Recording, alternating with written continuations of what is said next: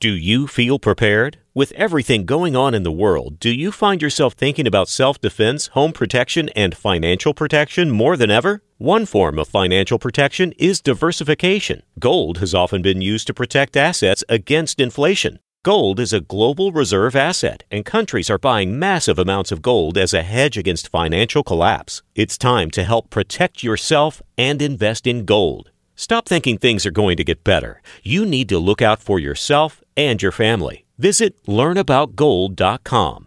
Learnaboutgold.com is a simple, free educational website. Learnaboutgold.com can help you learn about gold. Our website has extensive educational resources that can help guide you along the path of precious metals investing. It's time to inform yourself about why owning gold is more important today than ever. Learnaboutgold.com. That's learnaboutgold.com. Three words learnaboutgold.com.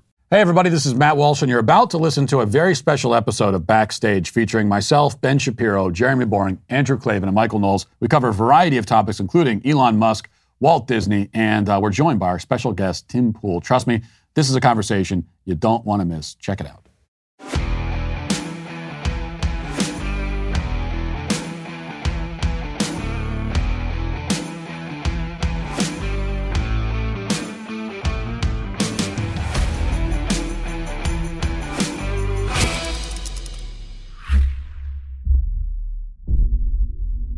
Who can fake laugh in a world like this?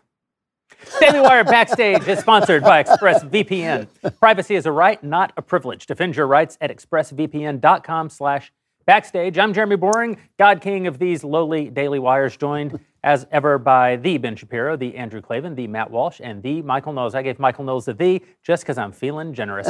We're glad you've tuned in. Oh, I think they already rolled the intro. They already- yeah, it's over. It's over. Mathis is in my ear going, no, we already ran the graphic. We already ran the graphic. Anyway, we're off to a good start. uh, the big news uh, in the world today that I want to most talk about is how little Michael Knowles is willing to do for world peace. Sorry, it it's a was. slow news week. You know, I got to tell you, so I, I was at Yale with uh, Senator Cruz a couple days ago. We got lots of really high level questions that you would expect from the geniuses in New Haven. One of which was, Would you fillet a man to end world hunger? Ah. thank you. Now, but it, it would have been the same answer with world peace, which is no, I'm not going to do that. I'm not willing to do it. And people said, Michael, that's awful. That's ter-" they don't realize.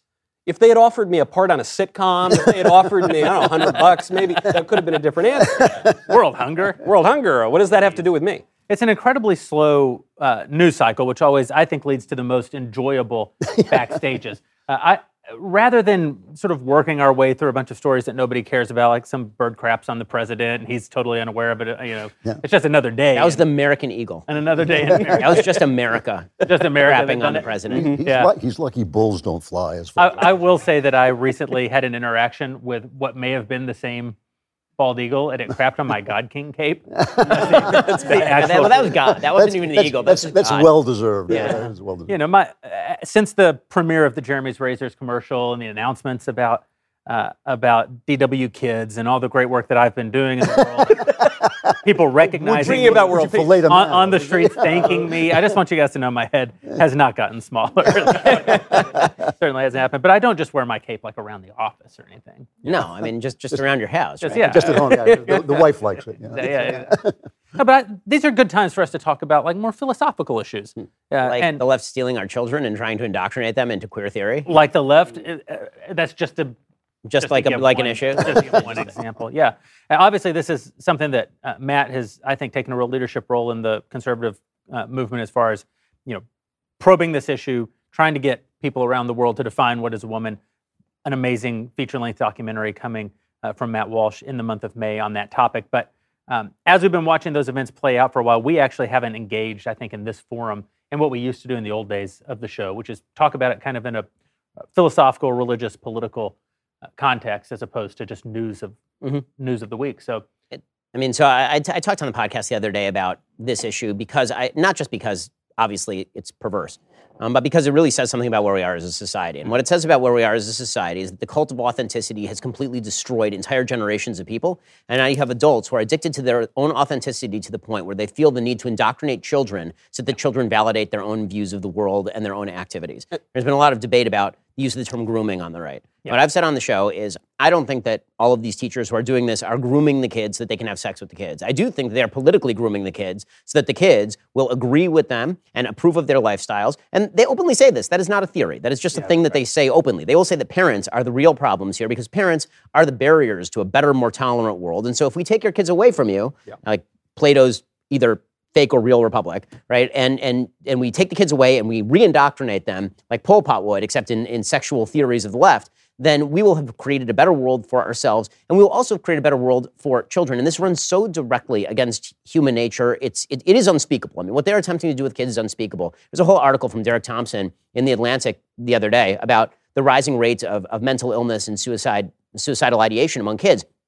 And the answer to this is very clear. When you have a left wing that is teaching people that it is wrong to civilize your kids, that it is wrong to impose roles on your kids and to set rules for your kids, that the greatest way you can parent and the greatest way you can bring up a kid is to destroy all of those rules and all of those rules, and then tell kids when they're 15 years old at the stupidest point in their entire life, choose your gender, choose your sexual orientation, and, and you only get cheered, by the way. You only get cheered if you say that you're a non cisgender pansexual you are destroying children. You are destroying minors, and you are doing this purposefully. The, the, the, the, rates of suicide in this country are about to skyrocket like nobody's ever seen over the course of the next 10 years. I think, I also think the grooming is happening in the in kind of the pedophilic sense as well, though, because you know what we have to realize is that all of this stuff there is a a real effort to actually sexualize children. I mean, this comprehensive sex education you could trace back to Alfred Kinsey, and that's where that's where it comes from. And he believed that children were sexual from birth, and he had all kinds Wilhelm, of horrific. Wilhelm Reich. is- mm-hmm. Right. So that, that's where you trace all this stuff back to. So it, it's it's grooming in that kind of general sense, but it also is. I think using grooming in the kind of pedophilia way is, is also correct. Well, It is- I, I don't think that it's. I, I I agree with Ben that I I agree with you that grooming is happening in kind of a macro, and that there are also very specific instances of grooming that are taking place. I, I think the point that you're making is that the It's average than that. teacher engaging in this behavior is not engaging in a direct and purposeful act of grooming a child for I- I- sex. see, I- the but they, but they, but they are promulgating a, a, a, They are a political. to pervert the child in I- order a political and society. I, social dis- I disagree with this because I think that they are, in fact, grooming the child for a world in which nor, uh, pedophilia is normalized. And I think that, and I think that I, I don't you- think we're. I don't think to- we're all not saying dis- we're not, disagreeing. But, Okay, well, I mean, w- w- the proposition on the table is whether they are literally taking this child and teaching this kid about sex so they can then have sex with this child. There- right. Right, and that- that, that the is- average that the and there are average cases- teacher promulgating this worldview is not engaged in that direct behavior. Correct. I think there's they some- are doing what you're saying. There are saying. some people who are, and those people, you know, obviously should not only go to jail. Actually, should a, be- a lot of a lot of adults in the public school system are doing that. That's a Well, it is that's, a- that's another piece of this problem is that actually there's a there's a real sexual abuse epidemic in the school system that's been going on for years. I mean, the Department of Education did a study back in 2004 and found that uh, it was something like four million kids at that at Yeah, that the, the time. rates of abuse in the public schools are about twice that of even the Catholic Church at the height of the scandal. 100 times that. Or, I Depends on know the measurement. was that Depends high. on the measurement. Depends Yeah. how you measure Yeah. it, but it's, But it's, it's- but- significantly more. But the, uh, the the reason that I'm, I'm hesitant to to make it all about the minority of teachers who are actively attempting to sexually abuse children is because I think the issue is way broader than that. Meaning that the real wrong that I think that is going to destroy an entire generation of children is not the minority of teachers who legitimately are going to engage in pedophilic acts with children.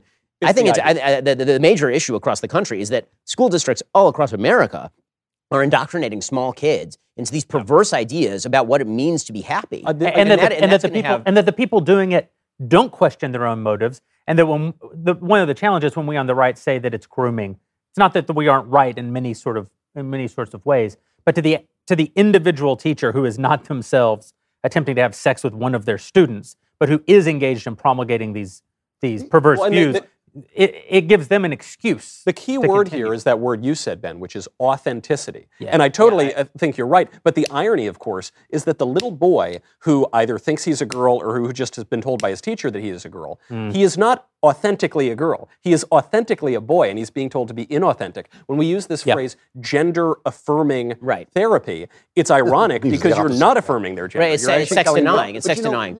The problem we have on the right, though, is that you know they, they bring out Ron DeSantis brings out a uh, a bill that keeps teachers from doing this, from foisting this nonsense on, on these children. And the left immediately calls it the Don't Say Gay bill. The entire press calls it the Don't Say Gay bill. Nobody debates whether it should be called the Don't Say Right. Gay bill. Even though, but we say come back with a great line, which is okay groomer, which I thought was one of the great right wing lines. And suddenly at NRO, they're sitting around going, well, should we really call it grooming? And my feeling Oh no! I mean, listen. I, I don't think any, I don't think anybody on the bent, left you has any grounds to stand on when it comes to the abuse of language Yeah. and the lies about language that are told. But and I'm not even we saying. question ourselves when we Right, come and I'm not even saying- by the way, good I'm- as, much, as much as I know it's not a popular position, I'll take the, the least popular position at the table. From a, if the only question is a question of politics, I agree with you. Yeah. I actually prefer uh, prefer Vivek Ramaswamy's line that we should call it the "wait till eight bill" because it actually is very descriptive. of it is. Just the, the "wait till eight bill." But uh, so on a political level, I agree. Where where I disagree is on the sort of the the the efficacy at the individual teacher level. That if if I'm doing something that I think is good and I don't have a sexual motive, and you call me a pedophile, that doesn't cause me to reflect on my behavior. It, causes me to defend my. But I No, guess the I, question- I, don't know. You know, I, I, I agree with what I thought you were going to say, which is that we should discuss things and we should actually, we on the right should actually talk about things as opposed to the left. But, but no, Oh, no, I'm no, not trying. screw 'em. I'm, I'm not trying to convince that teacher. I, no, I that, I, think I that- actually I wanna have drive different- the I'll, I'll teacher take a, I'll of take a, the I'll think take a should, should be arrested. So I'll ta- I'll take- I- I'll take up I- I don't wanna- Jeremy's- I don't care about that. I want to convince the country that But, these but do people you should think? be But shut do you think that every teacher in America who is is wrapped up in these curriculum should be arrested? Is, no, I No, but it's well, shame. You're, that's you're also actually- putting you're, actually you're, you're you're putting shame on this shameful activity. Yes, That's part, there you go. that's part of what you're doing, which is which is what we should be doing. So if that teacher feels ashamed, and Because- stops doing it. Well, it stops, that, that's it- it's a shameful thing Well, that they're doing to so kids, and that's, I here- here- that's I have no problem with the shaming. I don't even have a problem with the use of the term groomer. I have a problem with what I think happened here. I think well, one of the things that happened here is people started using OK groomer, and I also thought that's pretty funny. And not only is it funny, it's really not a specific term as people on the left immediately took it to be and then twisted it. Because when I saw OK groomer, I read it as they are politically grooming children Right. and sexualizing children in order so they'll reflect their points of Right. view. And the left immediately took that, and in order to take the word away, they said, "Oh, what you really mean is that hmm. all these teachers are going to rape That's small right. children." That's right. And what the and, and that that's not what I think most people actually meant when they said groomer. I don't think that everybody who says groomer means No, these means teachers you're cultivating a sexual identity. Correct. I agree. So, I, so, so the, the point that I'm making is that we should clarify what we mean by it, mainly because it actually broadens the appeal of the argument. Most of the te- most of the people who are going to agree with us on this issue, which is the majority of the American people, agree that teachers are perverting uh, of, children. both of both parties, by the way. of both parties agree that teachers should not be teaching kids this stuff because it is bad and evil to sexualize children. They don't agree on a broad level that all these teachers actively want to have sex with the children. Right. So, this is so. I, so I'm, what I'm saying is that I don't think it's a political winner to accuse all these people of pedophilia. I think it's a political winner to accuse all of them of perverting children for their own sick political. So clarify what you mean, but we clarify what we mean, but keep using the word. I'm Yes, fine. yes. Yes, Sure. but- That's, but- that, that's, one fine. thing. We, we, what we're not cannot do is back off of it and say, okay, well, we'll, we'll find a different word. Right. I I, wanna- I wanna take I agree. I've, I've used. I've, used- uh, what I've done on the only thing I've done on my program is when I discuss it, I, I, I just say political grooming, just to clarify what I'm using. So I'm using the same word. Michael. Sure. No, uh, you know, I want to take the left wing argument and steelman it as best I can because I think they do make one point. That when they're arguing against this Florida bill, they say, well, no, look, we're not talking about transing the kids or drag shows in kindergarten. But if I'm in a math class and I'm writing a math problem, am I not allowed to refer to Johnny's two dads? Or am I not allowed to refer to a they or an intersex or a pansexual or whatever? I can't bring it up even, you know, casually. And so the answer from the bill is no, you can't. Just Right. don't talk about Wait, sex. wait till eight. Wait till eight. But but it does raise this bigger problem. If you're in kindergarten story time class, there's going to be you- you're probably going to talk about a, a marriage or a family. That's probably going to come up in some storybook. Well, I guess that's kind of sexual education. And really, what you are saying is no, you're not going to talk about transsexuality or any kind of more modern sexual ideology. So then, don't you get to the question of don't we just need to say the reason you can't teach your kids about transgenderism in kindergarten is because it's not true because, Because- boys can't be No, girls. no, That's I- exactly I, right. no. I, you know, I, I would go further than that. I think we have the right to defend the norm. Yeah, there is no bingo. such thing, or if there is a, such a thing, it is an anomalous. But there is really no such thing as a parent who wants their child to not become a parent of another child. That is what we're here for. That's what our bodies do. We want our children to go off and get married as we got married, form a family. We want to see our grandkids. That's all the things that we want. That, that we should be loving and accepting of people who can't participate in that. If your child is gay, like my child is gay, you know, I, I love the kid to death. You all know that. But it, ha- but but you know, I want my kids to marry uh, the opposite sex person and have children. That's what we all want. That's what the norm is. And we have a right to defend that norm. It's a human norm. It's not a cultural norm. I think it's- it is a human one. That's, That's a a really that, it's a really important point too. We, we talked a little bit off off air. I, I think this is where the right can lose on this issue. I think I think this should be a winning issue. The transgender ideology. Uh, we we obviously are correct. It's common sense, and most people, when you explain it to them, even if they're not political, they they are going to be on our side. Where we could lose it, though, is where we say where we where we focus almost almost too much on the kids, and we say, well, we're yeah, we just we just leave the kids out of this, but we're not criticizing transgenderism in general. Just leave the kids away from it. I agree. Um, what our message has to be fundamentally, like you said, the reason we don't want the kids taught this stuff is because it's false and harmful. You wouldn't and teach because a it- kid that two plus two equals seven. Right. And, it, and it will it will send them barreling into a life of despair, and we're going to have a we're going to have a, a wave of a mass wave of suicides coming, even worse than what we have right now with kids. When 10, 20 years from now, they're looking around and saying, "What are, what did you people let me do to myself?" I mean, the, that I the, can't the, the stats on this are, are pretty clear, and it's it's amazing to me. Nobody, frankly, has the balls to actually say it, but the but the stats are very clear that that uh, that. I mean, according to Gallup polls, 0.8 percent of people born before 1945 identify as LGBTQ. For people who were born between 1997 and 2003, that number is 20.8 percent. Yeah.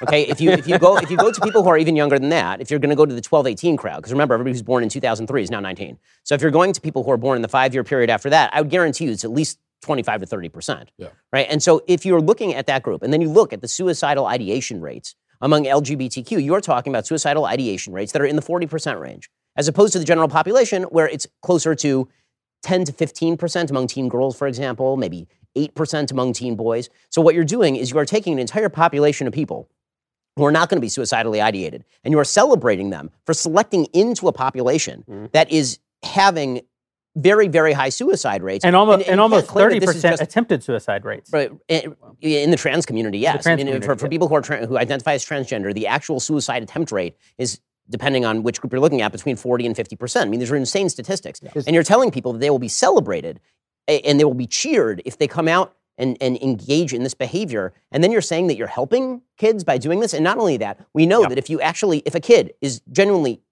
dealing with this, not they've got rapid onset gender dysphoria and all their friends are doing, but they actually have some form of gender dysphoria, we know that 70 to 90% of those kids are simply going to desist, but we know that 100% of kids who are given puberty blockers end up moving on to further stages of transitioning. So you are actively locking people in mm-hmm. To a to a to a choice that is going to I don't harm them dramatically. You're- And you're sa- you're pretending this isn't happening is just insane. It's Yeah, insane. you're- you're it's a saying- social contagion. There is no way that evolutionary biology suggests that in the course of one generation, you go from 5% of the population identifying as LBGT, LGBTQ to 30% Unless of the something's in the population water. But way. this is an important point because it points out the depth of the dishonesty. It's not just when they tell us that somebody who declares himself a female is automatically a female, which is incredibly dishonest. But it's also dishonest about the human condition. I mean, we know, as you're talking about evolutionary biology, we know what we're here to do is reproduce. We know that there's pain when you do not fulfill n- nature's template of a mm. man. I think men, men feel bad when they're not soldiers, let alone, you know, when, they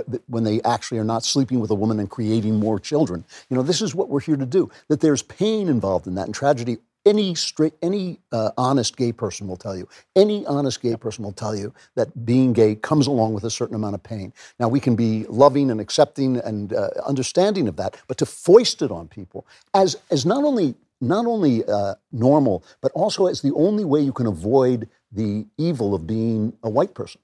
You know, in other words, some of these kids, that's their only that's their only strategy to get out of being This- the bad guy. So this goes back to the authenticity point that I was making earlier.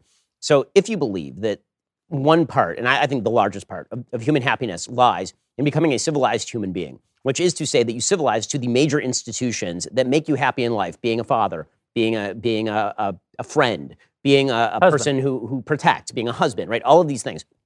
That that is a ma- not maybe not just a major part of life, maybe all of life is in that. But then you're told by society that authenticity is to be measured by how many roles you shuck off. How many how many roles you get rid of, right? If you blow up the role because you can't really be yourself unless you destroy those rules and you break the rules. It's the rule breakers and the and the people who destroy the rules who are the most authentic. So we can measure how authentic you are by how many of these things you destroy. Is there any is there any rational reason why the more authenticity you seek, the more unhappy you are. You are literally taking the things that make human beings happy and you are destroying them for the sake of supposed authenticity that lies within and really is not your own it's authenticity. It's, a reflection of the social media idiots who are, who are echoing you. Right. It's authenticity, ironically, that rely. It becomes a communal project. Right. It's authenticity that relies desperately on the affirmation and the acceptance of, of, of everybody else. So it's like you're, you're we're giving kids this identity that's now that, that, that And now by is the way, that affirmation will not suffice. Even that Right. will not It doesn't, suffice. doesn't Actually change make it. reality. right. And that's why it's it's like for, for me as a as a man, if somebody calls me a woman, it's just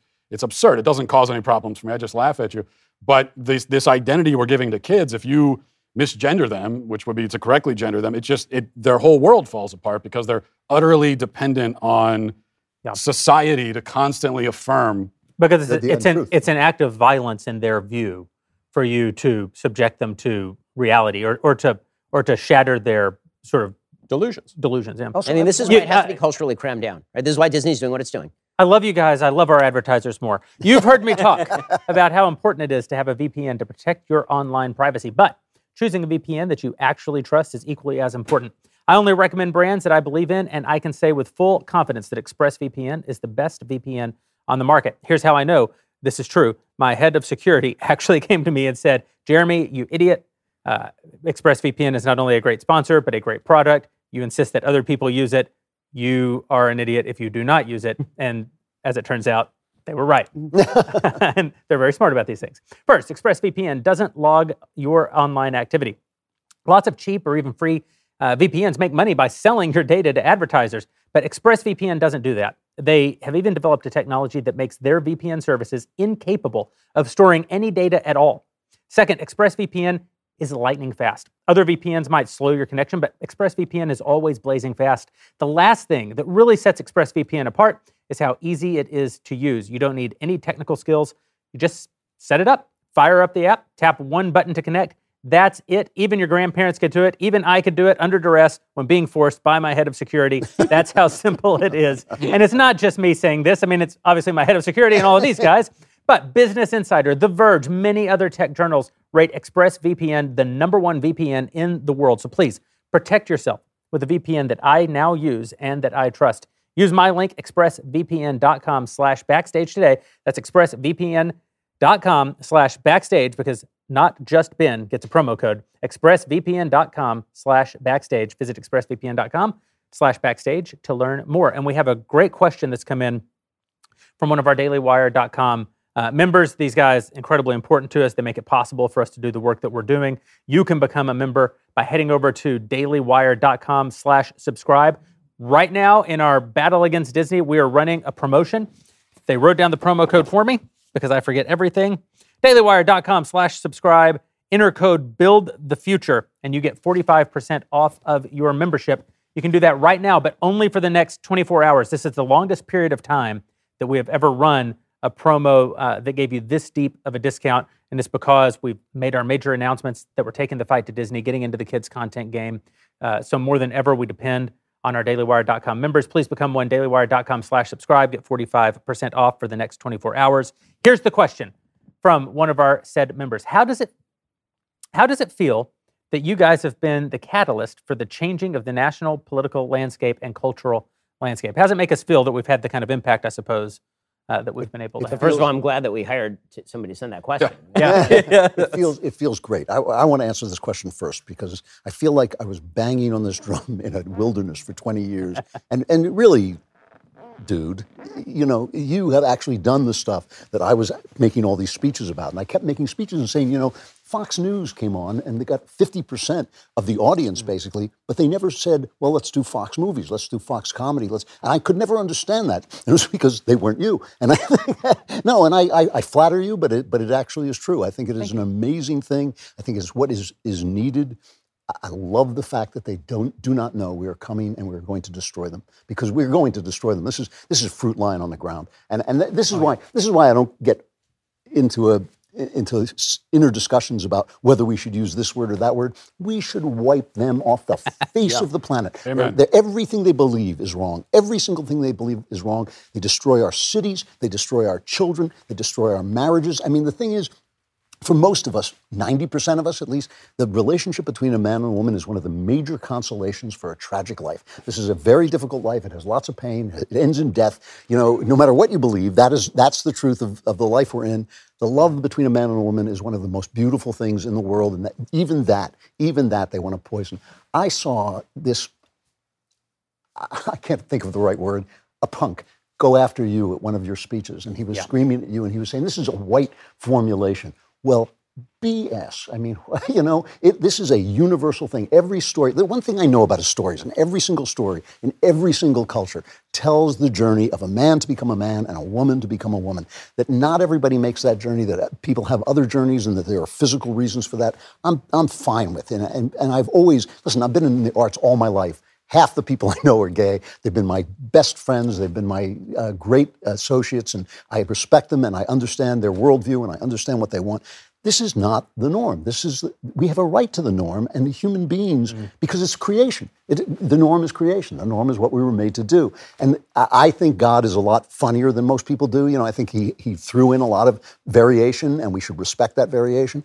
But you can't be tolerant without a, um, a center you know and th- that we are making this argument and we are making the argument for the center for the fact that this country is great for the fact that freedom is great and i'm just happy to be i'm just happy that i'm still alive And I'm just going to add for Media Matters that asterisk. When he says white people off the earth, he does not mean that physically. It just means the ideology should be defended. And now you can wait oh yeah, yeah i guess that's true Speaking, I'll, I'll try to get us some more Media Matters fact checks on this point. But I, you know, speaking of diversity and variation here, I think that is kind of the point. In our first business, the first version of this business, Yeah. we have we have more political diversity than any channel on the left or the right. We've got true. the entire gamut of the right. Yeah. It doesn't exist anywhere. And obviously, the left is completely uniform. And we've taken that through every other new business that we're starting the books and the movies and everything else. And it, it's, it made me realize that being a unique company either could have completely killed us in the first 12 months or it meant that it would be this rocket ship that we're on. When the game is rigged, you have to break the rules. And that's exactly what there are there are places for conservatives in our rigged liberal society. You're allowed to write certain columns on certain topics. You're allowed to maybe give a few speeches here or there, or even run for Congress. But there are things that you can't do, and that's why we're always going to be the losers and we're always going to be the second party. And then DW walked up to the window, kicked the glass in, and just started doing whatever the hell we want, and it's taken off like a rocket. I, I want to say one thing about this, which is that what it makes me feel most of all is grateful, mainly not just to God, of course, but but grateful that we went out on a limb because we knew that there was an audience out there for all of this. Because we are a business, we are not a 501c3. Right. And what that means is that everything that we do is driven first and foremost by looking at the market and seeing is there a market for this? Because Jeremy and I have been talking about doing movies since we lit- literally our very first conversation we ever had together was how do we make conservative movies? And you were doing Declaration Entertainment at the time, which was a 501c3, in which people gave money so that you could make movies. And it didn't go anywhere. And the reason it didn't go anywhere is because it was not a market-based business and the market was not right because the left had not pushed far enough to the left at that point. And one of the things that, that I think is the most you know, gratifying about all of this is the recognition that the reason we're winning is not because we're so great at this, although to be honest, we are. But it's, but it's because all of our supporters are there, right? They're the ones who are picking us up. They're the ones who are funding all of this. They're the ones who are making all of this happen. I mean, that that's an amazing experience. I get a lot of questions all the time because you know. Uh, it- not as much as Jeremy, but I get I get confronted a lot publicly and, and asked for pictures. Um, some people know who I am, and uh, and when One or two. and, and when that happens, I, I tend to be pretty nice about it, which is runs counter both to my nature as well as um, and um, Your nature and your reputation right and uh, and i'm asked about that and, and i say the reason that i do that is because when unlike an actor when people come up to me and they say that they enjoy the show what they mean is that they've been actually listening to the ideas that i'm promoting That's and so the fact that our ideas are finding fertile ground that's the part that i'm really grateful for. The fact that there is a crowd out there that supports this and that feels emboldened by this and that feels energized by this and that wants to join the fight that's what i feel really good about. Because i mean honestly we would be doing this stuff for free and we did do this stuff for free for literally years but we don't have to do this stuff for free anymore. And because we're not doing it for free we're able to do so much more stuff so much bigger stuff because of the people who support the agenda. And that's, I'm, I'm more optimistic about the country now than i was a year ago, five years ago, 10 years ago in Yeah. many ways. Because I feel like the pushback has finally arrived. The pushback I think a lot of us have been waiting for. One of the beautiful things about building alternatives is suddenly, which is what the right has not been doing for basically our entire lives, and, uh, but suddenly when you begin building alternatives, everything the left does actually becomes an opportunity for us. Right. Yeah. Like it becomes an opportunity for us to succeed. You know, we, we talked at, at our town hall a few weeks ago about all the money that Disney is going to spend on kids' content uh, in this next year, and I thought, uh, bring it on. It's just direct advertising for us at this point. When they when they say the kinds of things that they've said over the last several weeks about their open agenda uh, with their children's content, I I hope that they spend billions of dollars because I don't have billions of dollars to spend telling people that they need to come over here. So I'm glad that they're telling them that they should come over here. Yeah. I, well, first of all, I just want to say that I personally should be getting more credit as, as the trailblazer of children's content at Daily Wire, Yeah, no, there's no. as the children's And, author. and, and as our top LGBT Thank plus you. author. And, and, And women's, women's and studies. women's studies studies. scholars. There's many hats. There's rainbow, rainbow plethora of hats. Um, but the other thing also is that the, the, talking about the opportunity, it's like Hollywood is kind of reverting back to what conservative and Christian entertainment was in the 90s, where it's just it's message first, story, script, acting second. And so this is kind of our opportunity to actually put the entertainment first and foremost. Have you seen what unbelievable hypocrites these jackasses are? This story about how they took that new Harry Potter Yes. spinoff. Yes, I First of all, the story. first of all, they, you know, they, first of all, J.K. Rowling retconning Dumbledore into a gay man because she realized there was not enough wokeness in her series back in like 2009 was hilarious. It made her a hero for about five minutes. for Yeah. five minutes before they realized she actually thought women existed. Now she's a villain again, who's in league with Vladimir Putin, by the way, which is a new one. But she, but Hollywood decided that they were just going to remove all the gay references from this movie, which is designed largely for preteens in China. Because China was like, no, we're not, we're not going to show this movie, and you're going to lose hundreds of millions of dollars unless you remove this six seconds that that is in this movie, basically just to please GLAAD. And Hollywood was like, well, you know, it's very important people in China see this movie. Mm-hmm. Very, very important people in China see this movie. And so, so this tells me two things. One, these people have no principles at all. No. And two, this is actually really good news. They are responsive to a market if the market says no to them. That's and right. this is really good because our agenda is not just to provide a competitor for these folks, it's to show them that we are a competitor to them so that they stop doing this. so that they compete. Because Right. right. now they don't compete for our business. They take our business for granted. Did you see? At, I want to take my kids to Disneyland. I don't want my kids to go to Disneyland where they won't see ladies and gentlemen, boys and girls. Right, so I'd like them to go back to saying ladies and gentlemen, boys and girls, because as it turns out, that is the entire spectrum of humanity. There are no other people. Did you see at Dallas Love Airport? They're they're trying out these new seven foot tall robots that have cameras. They make announcements. They have cameras, and if you're not wearing your mask, they're going to yell at you for not wearing your mask. Really? And they can call the cops. They're just trying them out, but they're. There, there's a possibility they'll roll these things out at other airports. They're called Karens. They're called, they're called yes, the Karen machine. And it, it got me thinking. Uh, so now we've got surveillance everywhere. We've got robots yelling on us to muzzle ourselves. Uh, it- America is now a lot like China, except the movies are just a little gayer. You know, the movies are just a little more woke, but it, that's a very scary thing when you see it in the politics and the corporations. If you don't fight back now, if you don't get Elon to buy Twitter, if you don't start pushing back on that whole apparatus, it just suffocates. I it. loved, I loved the people at uh, Twitter complaining that Elon was going to stop them from censoring conservatives. You know, it's like these guys, I mean, at least they're open about it. You know, Washington Post had an entire article From Jeff Bezos, thank you. Democracy much, yeah. dies in darkness, right? The democracy dies in darkness newspaper, but we need more darkness, or else, or else democracy will And we can't have rich people telling us what to say. yeah, we definitely cannot. Can we, Mr. Bezos? No, no, you can't have that. but it, it is again. I'm, I'm very gratified that there. I I think the pushback this year is going to be huge, Mm-hmm. and I think, frankly, that the biggest vulnerability is something that Matt has mentioned before, and that is weak-kneed Republicans. Man, I, I mean, if- I- if I have to oh, watch man, Spencer. Cox, the Utah governor, refer to his own He, him. gender pronouns again. Utah is the reddest state in America. Well- well, the okay, like Mormons are what like in the you world is happening? The Mormons will tell you this. The Mormons are uh, very left-wing uh, religious. You know, they're very culturally left. I think that very weird. guys like Spencer Cox, he's kind of betting on the anti-gender ideology backlash among conservatives is sort of a trend. It's a fad, and we'll get over it, and we'll get back to you know focusing on Conceding all taxes and all the rest of it. But I think that's I think that's the wrong bet. I think this is something people are going to. You know, it's also it's also this. It's just the cult of niceness. Yep. Yeah. And not nicest nice niceness is not goodness.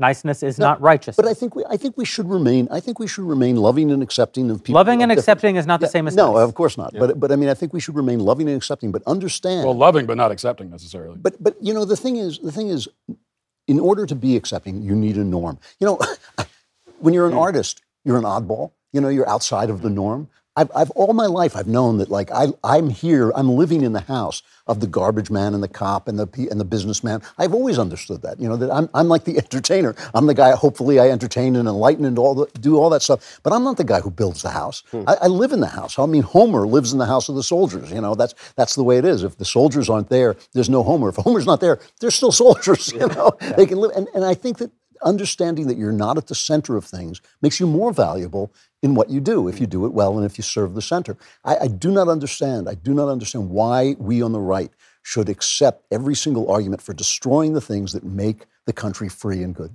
You know? Yeah.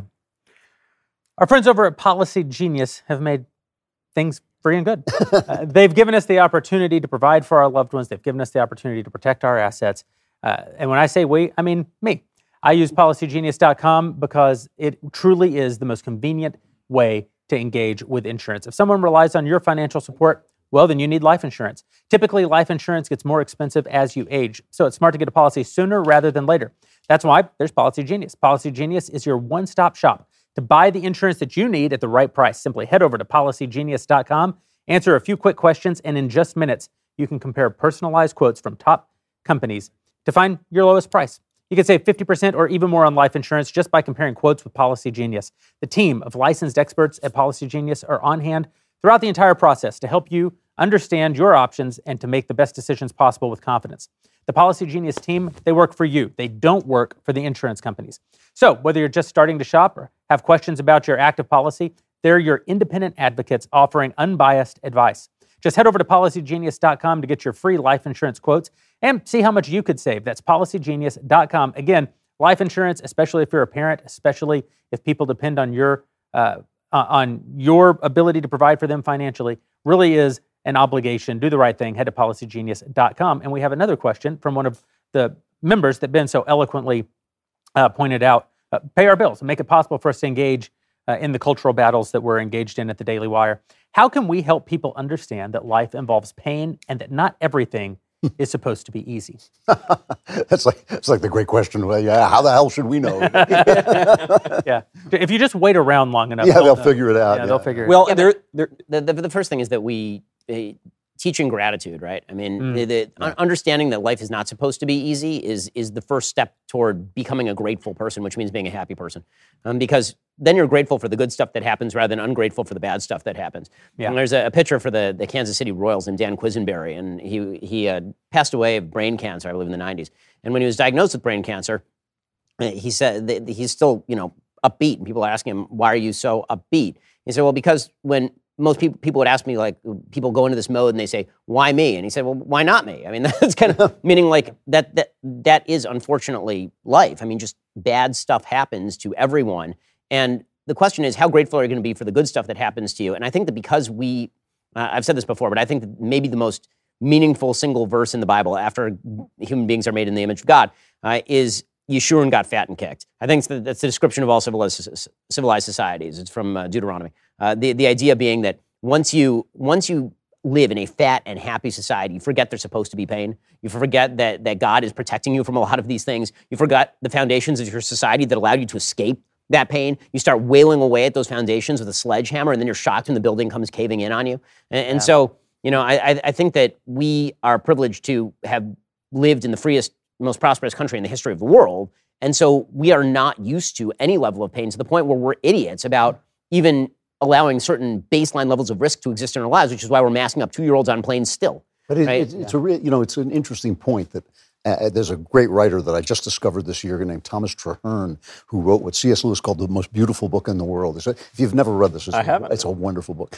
Uh, but but he talks about this. He talks about a, this exact thing that every day you wake up and like the sun is still there and you don't see it you know you don't see that the sun is there and it, it provides all this heat and warmth and you know gives you the vegetational. you do not see it. But when things go wrong you say why me? But you didn't ask all the other days Hmm. why me? Why why am i here? Why do i get to do this? Why do i get to live? You know where were you when I created the where, where we're, you know, but yeah, I mean, it is, it is a thing that every day is a day, and every day is like this kind of celebration of life, and yeah, it I do have an important tool too here, which is th- this is as a an attitudinal matter, probably the central Catholic insight, which is suffering is not necessarily bad. Right. Suffer, you know, you get the caricature of a Catholic like flogging himself and running down the street bleeding. But but there's a lot of wisdom in in recognizing suffering is, as you say, Ben, it's a fact.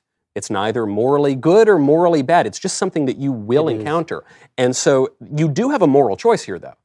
And the moral choice is how you react to the inevitable suffering that you will endure. That is the core of free will. Will you do it in a way that is destructive and harms you and harms the people around you? Or will you do it in a way that is edifying? I think spiritually edifying, but certainly even just physically edifying. You know, the old whatever doesn't kill me makes makes me stronger. How are you going? That's the only thing in your control. You're not. You are not going to avoid suffering. So how are you going to react to it when it And, comes? it, and it's such a mystery the people who are political, uh, you know, prisoners and political victims who get tortured, who get imprisoned, and who come out saying like, "No, now I get it. Now I understand." And uh, you know, Solzhenitsyn is a good one. Well, Victor Dostoevsky- Frankl writes about Victor Frankl. Oh Yeah. my God, what a great in- book that in is! Man's Search for Meaning. He writes Oh. at length about the idea that you can be in a prison camp. They're executing all of your friends by shoving them into gas chambers, but you still have the choice in how to address even that situation. That's that's That is the root of that man's is choice. such a great book, and a guy who was, you know, a guy who was kind of pushed to the side because he invented a therapy that actually depended on gratitude and God, which I think was they were actually working to push aside. It's a wonderful. That's, It's also the meaning of freedom. If if you are simply the victim of circumstance and you take suffering as depriving you of choice, Yeah. then you're not free. Then you are a slave. But if you can actually be facing the gas chamber, the firing line, a lion in the Colosseum, and say, "No, I, you actually can't take from me my dignity. You can't take from me my faith and my hope," you're you're a truly free and, and. I, I and by the way, I agree with you as a person who will av- avoid suffering in every possible. You know, it's like they say everybody I- wants to go to heaven, but nobody wants to I think that is an aspect of this that we haven't hit on, which is that the the desire to avoid suffering or the the desire uh, to make life easier than it might ordinarily be is a great motivating desire in the market. I mean, Yeah. it causes us to to create new technologies. It causes us to create new therapies. Causes us to create I'm for it. Yeah. to create the, the, the world, right? That the, the, the mistake is to believe that simply because man can take steps to mitigate against pain and suffering, pain and suffering aren't the natural uh, uh, part of the natural And state. the, and the other mistake is thinking that we've talked before about the definition of rights. So the modern attitude is that actually you have a right to be to a life free of, of suffering. You have a, a right to the avoidance of suffering, which actually brings us back to the kind of the gender ideology conversation because you, you hear it there a lot. Where, for example, you know, uh, well, you got to give someone puberty blockers because they didn't consent to puberty and uh, and puberty. You say this. This is a real Right. argument. That That's a real thing. I, I did not consent to this thing happening to my body. It makes me uncomfortable, and so therefore I have a right to stop it. Right. But it's, Yeah, that's the natural order of when, things. when I was eight or 10 years old, my, uh, one, one of my uncle's wives uh, broke wind in a public setting uh, and immediately thereupon said, I can't believe that did that. Obviously, it's a funny line and it stuck with me, but it, it is part of this sort of the, the, the heresy of the moment to believe that your own body is apart from you, that your own body We're isn't back to Cartesian duality now, and it's Yeah, and uh, we, we've been trying. I mean, one of the great Catholic insights is, of course, that we are embodied human beings. Right. Um, and uh, this is, you know, and which is true for I think virtually all major religions, is that you're an embodied human being. But the Cartesian duality that has been so thoroughly debunked is back in with with vengeance and all this. I also I also think that the we need to separate out types of pain here. So there, we, we've been talking about the natural pain that's just a part of life, illness, death, real suffering.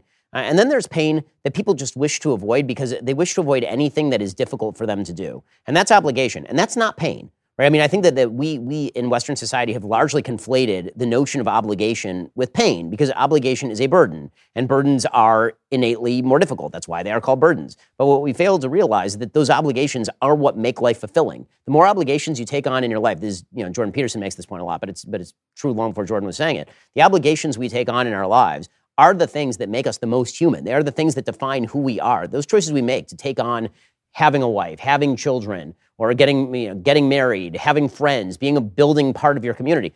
These are all a pain in the butt.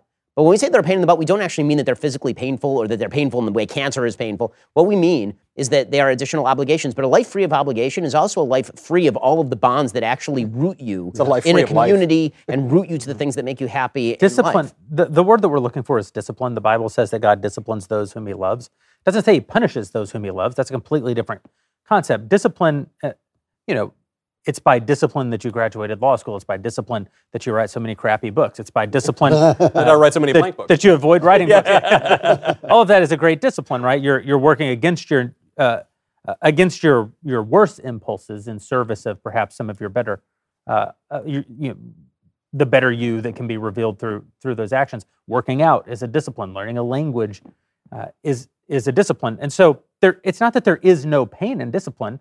Of course, there is. Um, you know, if you, if you just use working out as an example, working out creates physical discomfort. But through the process of that discomfort, one is made stronger. and then one can absorb more discomfort. I mean, that's part of the beauty of discipline. I think that you know I, I've heard pastors before say that God punishes those whom He loves, which I, I don't see any real evidence for that Mm. uh, in the text. But that He Uh, discipline that He disciplines us certainly that He allows us to face adversity uh, that we might gain strength. And When he- probably, I would say, ultimately, He allows us to face uh, adversity so that we can learn humility. Can we talk about the a kind working? of Can we talk about the working out thing for a minute? Have you noticed that the left has suddenly become very, very anti-working out? Not just that they're like they're very uh, like they, there's this whole thing online. It's a right wing uh, Is it- conspiracy. correct. That's right. A whole article recently. weights. Where was Yeah, that article? That I stupid think it was article. better than the New York Times. Yeah, about how uh, or Slate or something, Salon. I can't. I can't remember. It was this little the same. article about how it's right wing extremism. All these right wing extremists in there, and they're working out. And it's like, well, I It's mean, first of unbelievable. all, I mean, Jane Fonda was doing workout videos back in the '80s. Now, shortly after she was hobnobbing with the Viet Cong. So I'm pretty sure that this is not necessarily a right wing thing. But when did it be? They, the left has decided that they are so invested in breaking the bonds between cause and effect Mm-hmm. that they will actively get angry at you if you're like, you know what? It would be better if you lost weight. I, It'd be better if you're I don't want to. a- I don't want to disabuse them of that because they want to get fat and Die. out of shape. For the coming civil war, it's like I'd- it's probably better off. But But It's, it, it, it is amazing. it I mean, there was there, there was this whole article, there was this whole debate online today where, because Cenk Uygur was saying that that Yeah. Joe Rogan and Tim Pool and all these and all these crazy right wingers, and then he named a bunch of people who aren't right wing, and he's like, all these people they're they're very into working out, and that's just and they pretend that it's because they're anti-obesity. It's just because they hate fat people. It's obesity phobic, and they're, they're it's all cover for their like Bill Maher. It's all cover for how much they hate fat people when they tell fat people to lose weight. And you it's know like you know it's really weird? on the- every condition is worse because of obesity. I don't understand. Like in the, what? In the New York Times op-ed page, ev- almost every other day, but certainly every week, there's an article from, by someone saying, usually a woman, saying, "I'm miserable, and you can be miserable Yeah. too." Whereas, like, I, I get letters because because I'm very big on on moms and families and homemaking. I think that they're essential tools of both society and freedom. And I think the problem we have uh, with with the problem I have with feminism is not that women shouldn't have a choice, but that it uh, advises them against their best choice, what is often their best choice. Now, again, there are exceptions, but still, in in general, uh, this should be one of the elevated positions. It's a superpower, for God's It's a sake. superpower, but not not just giving birth.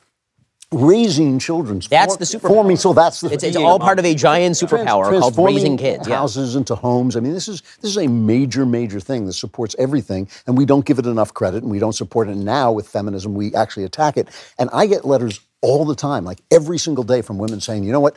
I took your advice, or I was encouraged to do this, and now I'm so much happier." Whereas the New York Times actually has every week has a, uh, uh, an article by a woman saying, "Boy, I'm miserable, and you should do this too, because you know then we'll all be miserable together." You know, you think like. Uh, By the way, we'll all it's a be hint. miserable together is basically the leftist pitch.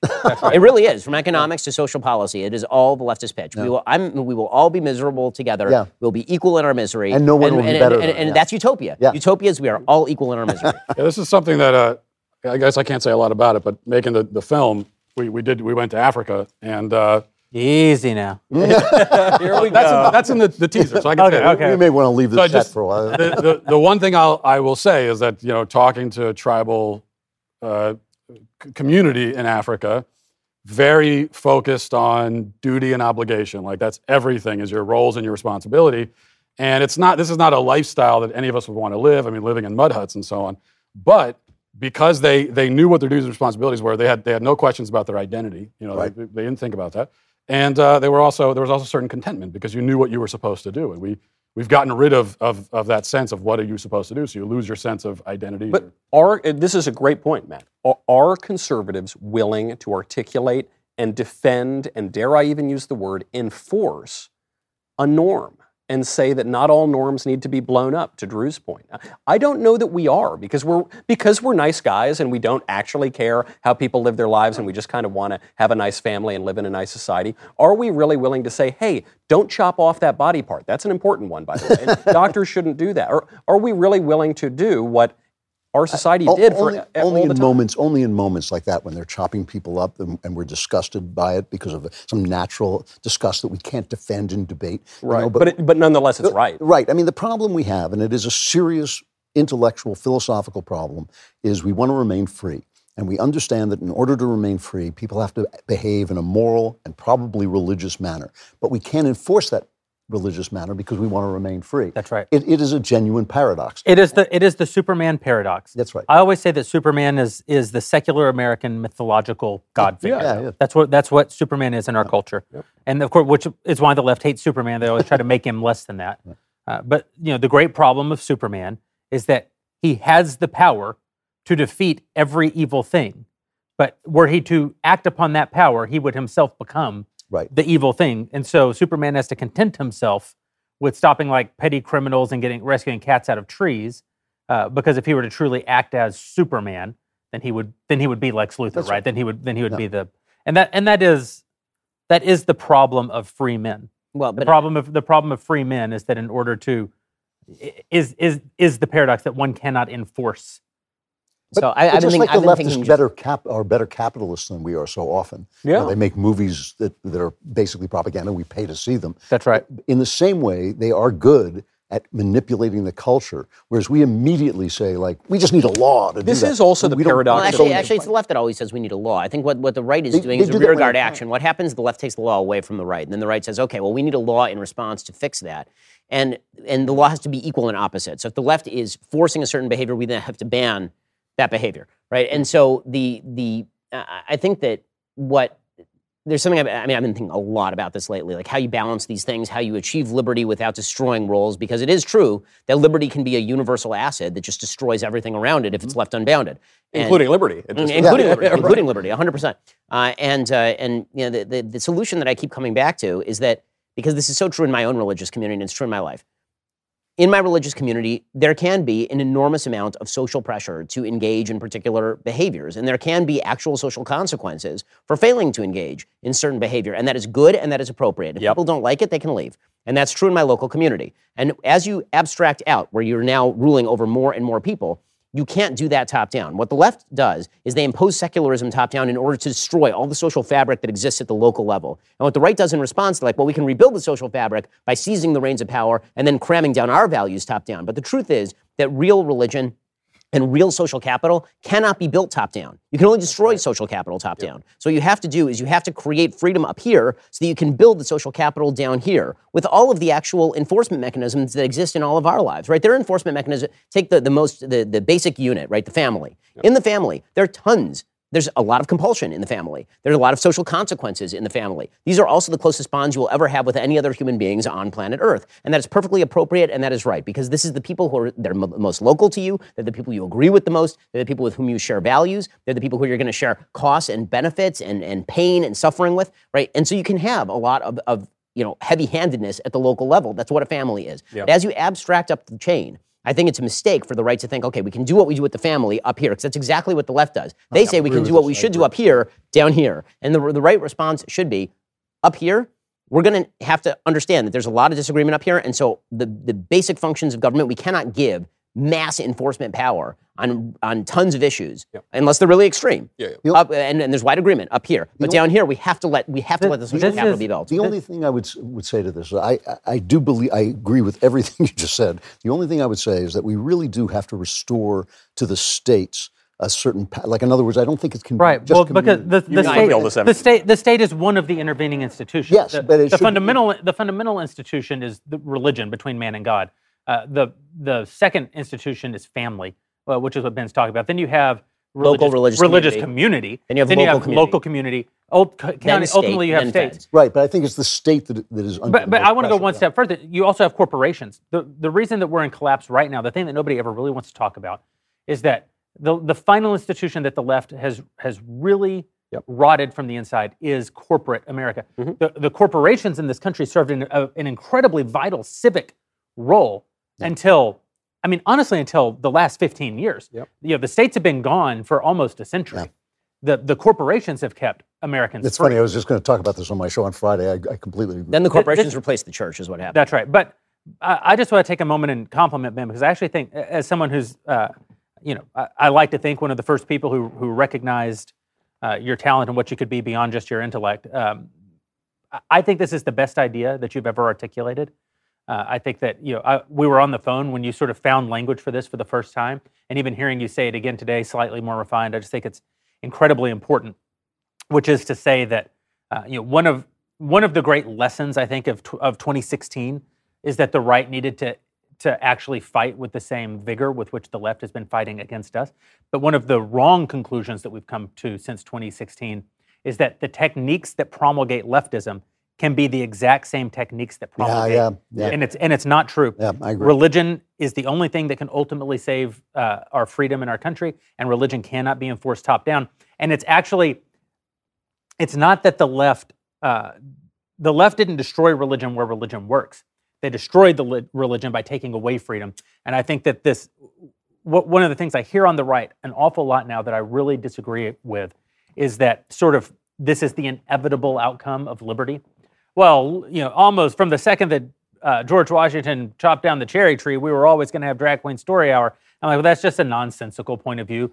You you can't treat history as though 250 years didn't happen, and as though every choice that was made was the only choice that could have possibly been made at all the millions of decision points that happened in between. You can certainly say this is this did flow from that, but you can't suggest this is the only thing that could have flown from it. And we think right now it's in vogue on the right to say what we're dealing with now is the consequences of liberalism, meaning liberty, and the not not meaning leftism. Yeah. This is the Yeah, yeah. consequence of liberalism, and the answer must be illiberalism. And I think, well, it's it's actually fundamentally not true. We're not fundamentally dealing with the consequences of liberalism on the on the left right now. We're dealing with the consequences of illiberalism on the left. We're, what, what's really got everyone so worked up since essentially since 2012 I'll, I'll say 2012 because I actually think the beginning of the Obama era, uh, I disagree with the ascension of Obama. the country. I didn't I didn't vote for Barack Obama in 2008, but I do think that the ascension of Obama in 2008 is like was in some ways America's highest aspiration for itself. That we That's were- why he won. He had no accomplishments. that's right. That's right. But we were saying something about us. We were saying we have defeated this sort of historical evil in the country. And then Barack Obama made an incredibly cynical political decision at, uh, just before the midpoint of his tenure, Yeah. which was he could he was elected as the there is no black America and there is no white America. There's the United States of America. He was reelected as a no, just kidding. There's only a white America and it's evil and we have to defeat it. Trayvon Martin's my son. Trayvon Martin's my son. Yeah, that's right. If I had a son, he'd look like Trayvon. And from and from that moment, the left became utterly illiberal. And and we're reacting. 2016 was a reaction to that illiberalism. It was a reaction to the fact that we were being told that we couldn't freely exercise our speech, that we couldn't freely exercise our religion, that we couldn't freely even exercise uh, our our base uh, uh, expressions of what reality was. And we're react. It's that illiberalism fundamentally that we've been reacting to.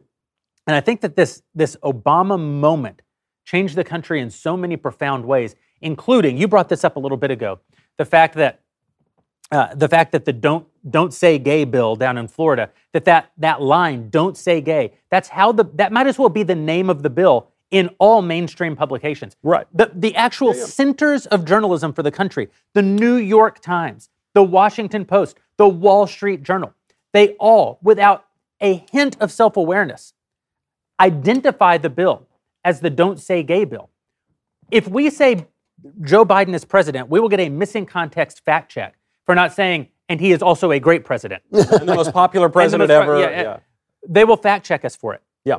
The New York Times can refer to the legislation down in Florida as the don't get, say gay bill. Well, they put it in quotes though, so that gives them. Oh, or they What- say they say they're So-called. The so-called. but they won't say who call. says the so-called. That's right. But but in doing that, they're they're promulgating a particular talking point of the left with absolutely no consequences, and it's because the illiberalism of Barack Obama fundamentally changed the relationship between news media. But, but this is no, the but, great you know, example. This is, this is, this is a- absolutely true, and it's always true. It was true, you know, in the uh, in the Spanish Civil War that it was the socialism that uh, you know that spread out through the community that caused the fascists to rise. It's not, Right. you know, we're, we're- the right is always reactionary. This is why I am daily praying that this, the Supreme Court will have the guts to overturn Roe v. Wade, because in the same way that s- the hmm. evil of slavery tainted states' rights, I think the evil of abortion has tainted the federal government, and and and we, it's a great point. I think in, in the moment,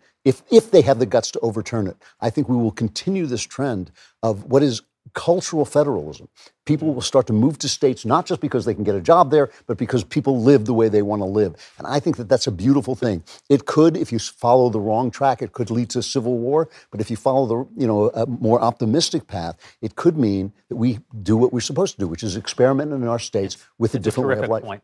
Uh, speaking of inequality, every man here has a better night's sleep than I.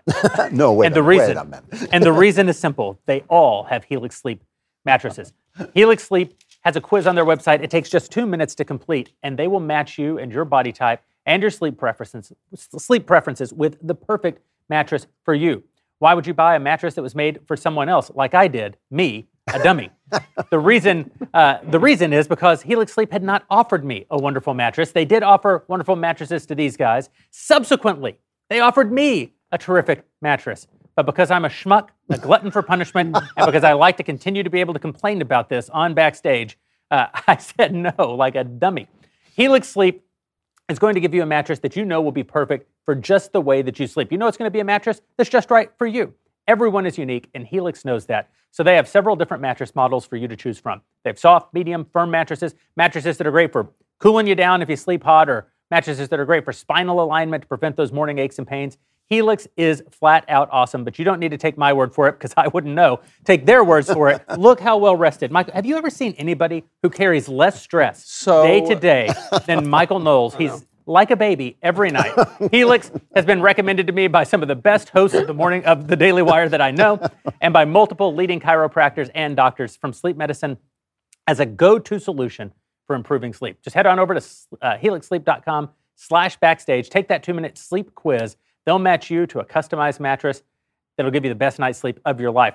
They have a 10-year warranty. You get to try it out for 100 nights, absolutely risk-free. It's an unbelievable deal. They'll even pick it up for you if you don't love it. They never have to do this because you're gonna love it.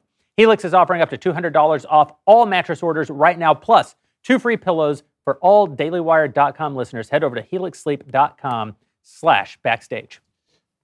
On, I just want to make one point about you. You mentioned the Obama moment because I was thinking about this uh, this past week when we were hearing about Ketanji Jackson and, Yeah. and she was uh, confirmed and, and we are supposed to accept this as a, as a great moment because we have a black woman on the Supreme Court. Wait, you don't know she's a woman, neither does she. Oh well, we don't we don't know that, right? But assuming for a second that she is a woman, that she is black, because I guess we don't really know that either.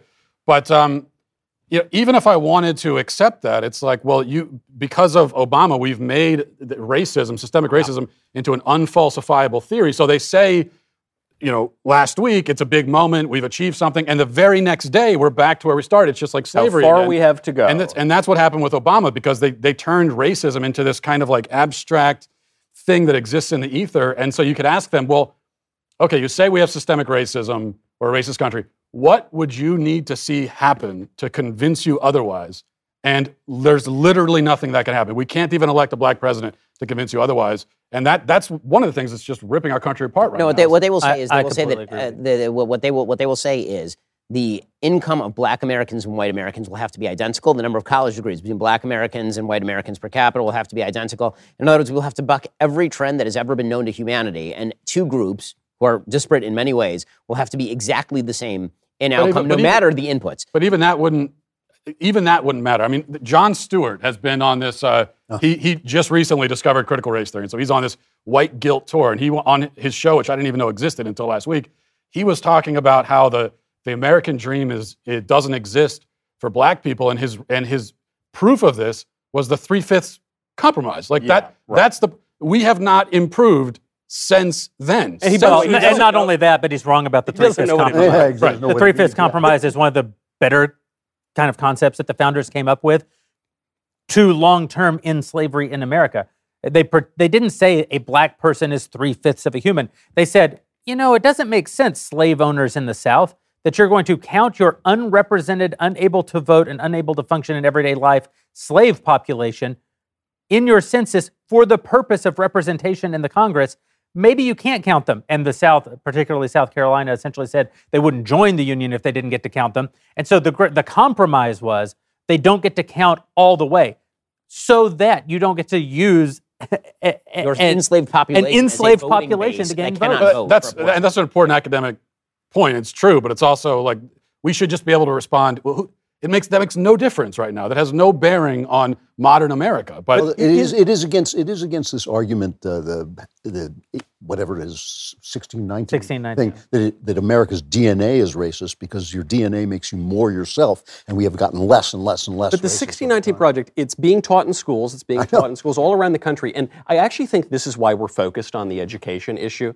Uh, the reason we talk about girls' sports is no one cares about girls' sports. I'm, I don't want to be insensitive, but no one watches the WNBA. We talk about it because How it's the dare only- you, sir? I know, no, I'm, I'm sorry. Media. Matters is going to clip it, but but the reason we talk about it is it's the only socially acceptable way to talk about transgenderism, which we all know is wrong, but we don't want to say it. It's the same thing with education. The reason we're focused on education, yeah, obviously it's because we care about our kids. We don't want our kids being brainwashed in this racial nonsense and the sexual nonsense. But it's also because of that paradox in education, which is education makes us free, but education is coercive. Yeah. So to be free, we have to be coerced into learning things. And so it's it's not even just about well, which grades and is you know is we, we got to wait until eight. The question is really what is America? What is the nature of, of the relationship of the man to the state? What's the relationship of the man to his own genitals? What's the truth of the matter? And we're all we're having this proxy battle through education, but ultimately we just need to make some substantive claims, don't we? Yes. No, no, of course we do. But um, but at the level of education, we can do it coercively. Beyond that, we Yes. can't. Yeah, yeah. That's, that's, That's right. And to your point, we need to make these claims culturally. And this is what the left has been so successful at doing. They actually change, you know, the the the window for the conversation. They make it to where you you can only talk about ideas on their terms. And they do this more than anything, they do it through entertainment because we engage so much more in entertainment content, most people, than we do in news content. That's why what we're doing at the Daily Wire over these last, uh, I think, really since 2020, and particularly over these last several weeks, has been so important. We're rolling out feature films from Shut In, The Hyperion, soon to be Terror on the Prairie. You know, we're we're rolling out documentaries now. Uh, what is a woman coming in May from Matt Walsh? Another surprise documentary. I'm not going to announce it tonight, but just hold on to your butts. An unbelievable uh, piece of documentary work that we're going to be releasing uh, over uh, o- over the next couple of months that I know is going to catch the world on fire. Uh, and why we're engaging now in this children's content with our DW Kids initiative. It's because if you don't, you have to fish where the fish are, right? And the great, as I've, I've said this in business since we started the company, the great lie uh, of the 20th century is if you build it, they will come. It's simply not true. One reason the Daily Wire has been very successful is because we believed, no, you have to build it, then you have to tell people that they that you built it, then they still won't come, and you have to take it to where they are, and maybe then, if you if you take it where they are and you tell them about it, maybe then they'll engage with your content. You know, when we first put Ben's podcast on radio, no one had done that before in that direction. Plenty of radio shows would also release as a podcast. We wanted to take a podcast and syndicate it uh, to AM radio. And uh, many of the people that we talked to said, well, you can't do that. It's a used piece of content. People want original content. Said, well, it is original to your audience. They said, well, no, no, no, it's the same audience. You know, they're just, they're going to listen to you guys over there and they won't come. And I said, it's not the same audience. The people who listen to AM talk radio are not the people who in 2016 were downloading podcasts on their uh, on their iPhones. That's a completely disparate group. We wanted to put our content everywhere that people engage with it. We want we want to fish where the fish are. We want to fight where the fight is. And the fight is in entertainment, where people's eyeballs are actually affixed as entertainment primarily, where people get most of their ideas. It's sort of like every pastor hates this. Uh, but the truth is, in most churches, the music pastor has actually more influence than the actual pastor who studies the word his entire life because uh, people get a little drowsy when you start going through the Bible and they hear your same tired old jokes again. But in their own voices, they sing the hymns. In their own voices, they sing the songs. And the, the repetition of that, the power of music, the power of doing it yourself over time, that actually creates the framework. And that's how entertainment works. And that's why we're doing what we're doing at the Daily Wire. That's why we're asking you to go become a member over at dailywire.com slash subscribe. Remember, for the next 24 hours, uh, eh, 24 hours from now, we'll be bringing to a close the, the longest uh, sale that we've ever run at, at the company, uh, which is 45% off of your membership. This is not a donation. It is very useful to us in helping to power the work that we do. It makes it possible for us to do what we're doing. It makes it possible for us to, to make this animated and live action children's content uh, that we're hard at work on right now. Uh, but you get something for your money. It's all it's a purchase. You're purchasing uh, terrific content from Ben, from Matt, from Michael. You also get Drew's show. You're you're purchasing uh, Candace. You're purchasing Matt's documentary. You're purchasing this terrific entertainment content, over time, the value of what you're purchasing will increase, and we're able to do that because of you. It's a it's an amazing relationship that we get to have with our dailywire.com members. Again, dailywire.com slash subscribe for 45% off. Use the promo code uh, build the future. 24 hours left on that promotion. And just to prove that we mean it, here's a question from one of our dailywire.com members. Fellers, what are your predictions for the country in the rest of Biden's term? What should we prepare for? What wins should we focus on? Well, until Biden's out of office, the possibility of major wins are all going to happen at the state level, which is which is fine, frankly. I mean, as, as, a new resident of a red state, I'm a big fan of federalism. wasn't as big a fan when I was in California, mm-hmm. uh, and uh, and I, I'm I'm fine with with Florida continuing to have the best governor in America, Governor DeSantis, press forward excellent legislation. That's that's fine with me. Um, you know, stymieing Joe Biden's spending plans is going to be a big thing trying to press to rebuild the military is going to be a, ma- a rather major thing. Uh, I, I, think economically speaking, the chances that we head into a recession inside of the next year are very, very high right now. Uh, I don't think, like economists say, it's like a 28% chance. I think it's more like a 75% chance. I don't think that the Federal Reserve, which has gotten it wrong every step of the way, is suddenly going to start getting it right now. Um, so I, I, think that inflation will be curbed. Uh, by the Federal Reserve. It'll happen over the course of the next year and a half, but at the cost of a higher unemployment rate and at the cost of economic stagnation. Uh, I don't think anybody in either party has the actual stones to do what's necessary on spending. I think the new normal is we spend $6 trillion a year, which means that we go bankrupt sooner rather than later. Uh, and austerity measures will come down the pike, say, about 2030. That's, that, that's where I think we're going for the next several years. As far as where the, the kind of politics of the country go, I think the backlash has begun. I don't think the social backlash is going to let up because I think that the left is so disconnected, utterly yes. disconnected from reality, that they cannot get back to it. I'm amazed. I mean, f- truly amazed at how wild the left is. Obviously, we all knew because we'd spent a lot of time speaking on college campuses that it was mainstream radical left thinking that a man can be a woman and a woman can be a man. Now you have the press secretary at the White House saying that it is best care yep. to quote unquote gender affirm small children. You're supposed to be giving puberty blockers to small children to the extent that the DOJ is going to crack down on states that prevent doctors from giving puberty blockers and gender affirming, meaning bio- biology denying surgeries to minors. That is so patently insane. I cannot believe it. And so I think the backlash is going to just continue. The only thing I fear here, in terms of the politics, aside from the spending issue, uh, is that there is going to be uh, some some ability of the Republicans to screw it up, which normally they do. Right? There, there, there's only one add-on. I agree with every single thing you said. The the Biden administration is not going to pass bills. He can't even get his budget through. Right. He's got two stubborn Democrats who are not going to let that happen. Republicans presumably are going to retake the House and they might retake the Senate, and so that's not going to matter. The problem, of course, is that the legislature doesn't legislate, that's and right. they don't actually make our laws. And I am a bill up on Capitol Hill is not the way that our government works. The government is run by the executive agencies. It has been for a long time, and you're going to still get a lot of terrible policy out of that just ask the person next to you wearing the muzzle on the on the airplanes. Oh wait, you can't ask them because they're going to sound like a teacher on peanuts. Yeah, I mean, I, I think that the good news here is that the Supreme Court has been cracking back, as in the CDC case, where, where you know we fought back against the the OSHA case. And I think that the, uh, the, the Supreme Court is going to do some some heavy lifting there. Um, but you know, I'm I'm deeply fearful, mostly that Republicans screw this up in one of two ways. One, they go squishy on the issues that matter most because we've seen this already in places like Utah and Indiana, uh, where they are, are, so shy of, or Larry Hogan in Maryland, making the argument that we shouldn't engage in these cultural battles because, after all, you might offend somebody. So I'm afraid of Republicans going squishy because they have a tendency to do this. Yeah. And frankly, I'm also fearful that we get to 2024 and Donald Trump throws his hat in the ring and he is less concerned about the priorities that I care about and he's more concerned about his own viewpoint with regard to what happened in 2020. I mean, this seems to be what's happening in Georgia right now. And frankly, I, I got to say, I, listen, if he's the nominee, I'll vote for him. But would I prefer that he run? No. Would I prefer he be the nominee? No. Do I think there are more effective candidates, including Governor DeSantis? 100% yes. I think that the enthusiasm for Governor DeSantis is justified. I think it is correct.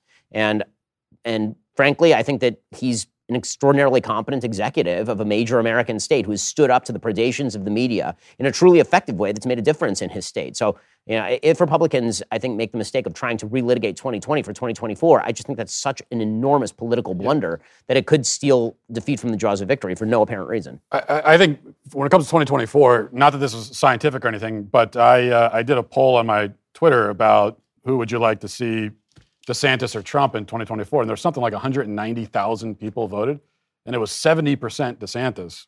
Again, not not scientific, but I think if I had done a poll like that a year two ago. years ago, it wouldn't have certainly been. two years ago, it would have been 90 10 the other way. So I, I do think that there's The question- something there. And, but I also want to say that with, with Trump, the argument against him in 2024, I think the main one is that yes, he's going to make it about 2020 when it should be about uh, Biden. It should be about the, the the extreme you know nature of Democrat Party, gender ideology, culture. It should be about that.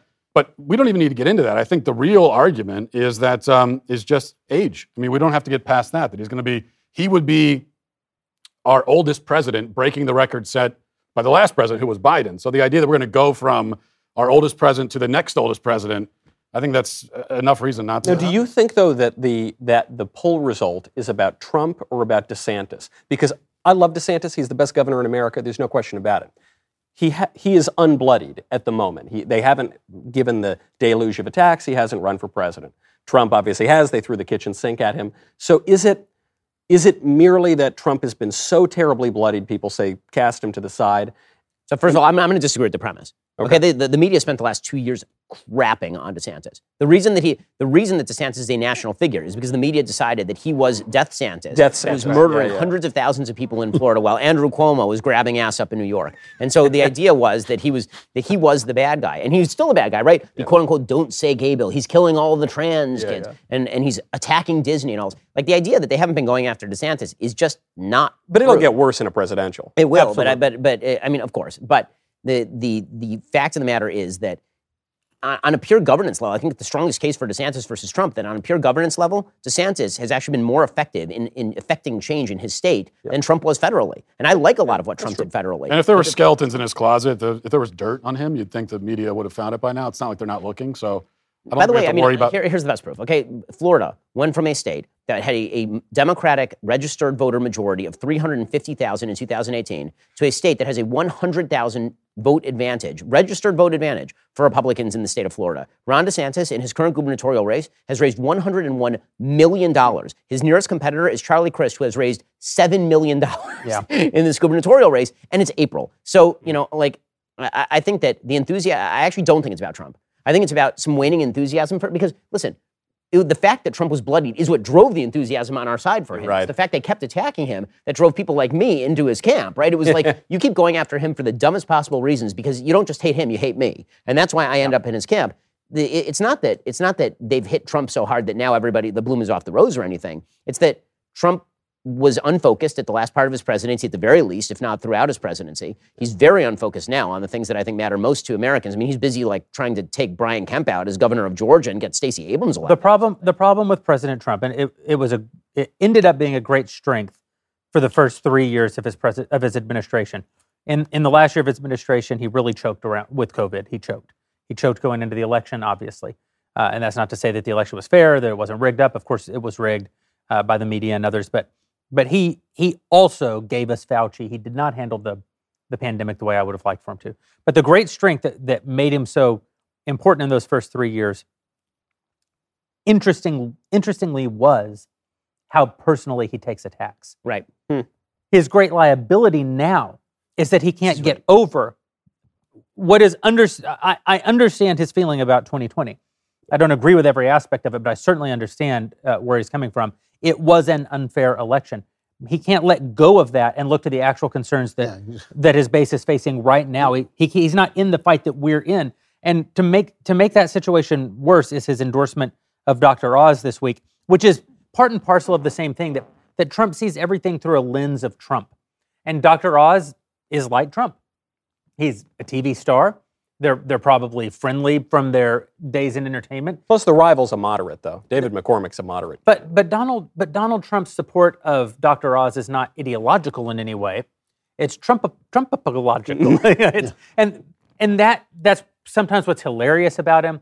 Sometimes what's funny about him. And to the extent that the left was attacking him as president, it was a very useful thing about him because he he took personally their attacks against him, which, as you say, were attacks against us. Right. I, I've always thought that, that Trump was a, tragic figure. I always thought the two people who said this were me and Victor Davis Hanson. I said it first, but he wrote a great book about it. And I, I- think that he, you know, he was the guy that you bring in at that moment because his personal because his personal flaws are the personal flaws you need to break hmm. the the wall that was between the right and these cultural issues that he knew were important, and most politicians, most right wing politicians, didn't. I, I I'm, he's too far. It's too far off. The next presidential election Of course. is too far off to worry about. We don't know what's going to happen. We actually don't know, though. Everybody I know who knows Trump says I'm 100 percent sure he's going to win, uh, run. I mean, I, I, we don't know that. Uh, We just don't because this is the only way he can stay I mean, so relevant. the, the point I'm making is a little broader than Trump, which is just Republicans cannot take their eye off the ball, and they have a terrible But- habit of taking. Don't their eye look off back. To quote the bard, don't look Yeah, back. no. You can never look back. That no, that's right. But I think that Trump taught us something. If we don't learn that, I mean, Youngkin learned it. Uh, I think DeSantis, DeSantis learned clearly- it. You know, no DeSantis, question about it. If we don't remember that, we're going to be in trouble. You know, the point that you made about corporations. I just want to go back to this for a minute. You know, corporations do what they do almost always at, at, it's at an essential level for economic reasons. And the thing is that you can. Uh oh. hey, what is this? Hey, uh, they just let anybody in here? Oh my God! What's security? I thought we had security in. No, no, I, I beat I beat all of them. and uh, I'm gonna be. You're gonna hang out with us? Absolutely, sir. Hey, that's Wow, fun. great. And actually, you guys are, are taking over my show at the same time. Are we live right So now? we're on We're on Tim Timcast? Pool's show, These- right? You are all my guests on Timcast IRL right now. wow. I couldn't fit all of your names in the title, so I just went with Ben Shapiro. 'cause- Wait a minute. That's fair. That's the only one that's gonna get you did the try. audience. Nice set, dude. oh, thank I mean, like, you did a nice job with this. This is way better. But. We're in a trailer out in your your your alley. Yeah, people don't realize that Tim has been broadcasting from our hill all week from a from a fifth wheel trailer that he converted into a mobile studio. And tonight he's going to learn how God feels about it because we have thunderstorms coming through Nashville yes. in 45 minutes, and he'll still be broadcasting from Tim, uh, the most dangerous place in America to be in. A Welcome really- to my show, everybody. Oh, good to be here. Thanks for having me. Absolutely, this is the best lineup of guests I've ever had on Timcast IRL. I really like being on your show from here because when I go on your show from the hinterland, I got to drive an hour through the woods with serial It's like the killers. with- Texas Chainsaw It Massacre is. house, right? It It's like, yeah. It's a cool house. Your, your security guy almost gave me a heart attack as I was walking out. I walk out in the dark of night, and this guy goes, "Hi." well, it's funny when uh, we've invited some left personalities who already have apprehension, and then they get really scared because you know we're in it's Western Maryland, but it's the middle of nowhere. It's like the Blue Ridge Mountains, Yeah. and you drive through pitch black, and then you have to drive up a long. It's about a you know what like fifteen hundred feet driveway. And there are security deer everywhere. They're, they're, they are. They're ready to pound. well, you know, when you're driving up in the, in the dead of night and your lights are on, all of, a- all of a sudden you see glowing eyes everywhere. Yeah. and then you're like, "Nah, I think most people are fine with it. In the summer, it's fine. It's still day out when you arrive. that's, that's yeah. true. Well, what, what were you guys talking about before I interrupted? Uh, we were talking about 2024 and, and what we think is going to happen, and, and we were sort of positing the thesis that Democrats are so wildly out of tune with the American public right now that Republicans look pretty good, but they could make the mistake of taking their eye off the ball, which brought up uh, the inevitable T word, right? Of course, which is which is Trump and whether he runs. oh, yeah, yeah. I think so, but isn't it starting to feel like DeSantis might be? Your mouth to God's ears, my friend. It's- I will say that Trump saying, I think just this last week, that his health would be a factor in making the decision uh, is the first time that he said anything that in any way left him an out not to run. Yeah. Uh, and in many ways, you know, he has a lot to lose I agree. if he runs. If he, there's always going to be an asterisk beside his 2020 loss. If he were to run and lose in 2024, you remove the asterisk. Hmm. And so And, and all the all the prosecutions that they're threatening him with is clearly political. now that makes me want him to run. Like I- I keep, keep playing, dir- no, keep no. playing dirty. No, I don't. I don't think so because I think that he could actually be hurt financially uh, by those if he runs. If he doesn't run, they won't. I, I have this sense. Everybody keeps telling me I'm wrong. Everybody who knows Trump tells me I'm wrong. I have this sense he's not going to run. That he's staying relevant. He's raising money off his, you know, the hints that he's going to run. But I just don't think there's enough in it for him. Mm-hmm. And he's old. Well, I always like to tell you you're wrong. So- No, no. Oh, to, You think- to your think I'm point, Drew, that the prosecutions could hurt him. That this is the problem that the, the powers that be are powerful. Yes, and they, yes. they can actually wield that power and really hurt you. But, but why is DeSantis not in the same vein as Trump?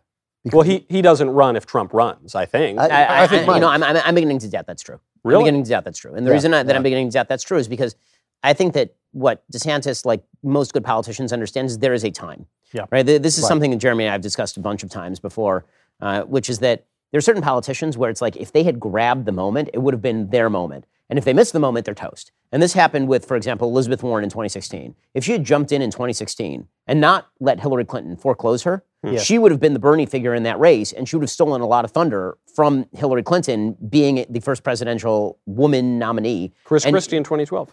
Right, Chris Christie in 20. Like there are certain periods where if you take, if you go for the brass ring and you grab at it, it's your moment. And then if you miss it, it's just And, gone. and also, also the other thing is, I think Tide the DeSantis, affairs of men. DeSantis understands that the in, in the primary in 2016, Republicans running against Trump, they either just ignored him and didn't attack him at all, which was a mistake, or they attacked him basically from the left, and they they said that, well, I don't, I don't like his attitude. It's, it makes me uncomfortable.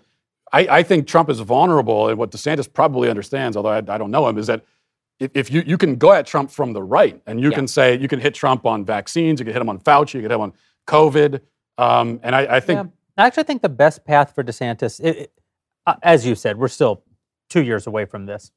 Uh, but if DeSantis were to choose to challenge Trump, I actually think his best path is not to hit Trump. I think his best path is essentially to say, Mr. President, I voted for you. Uh, there's no question in, in my mind that you are the man we needed in 2016.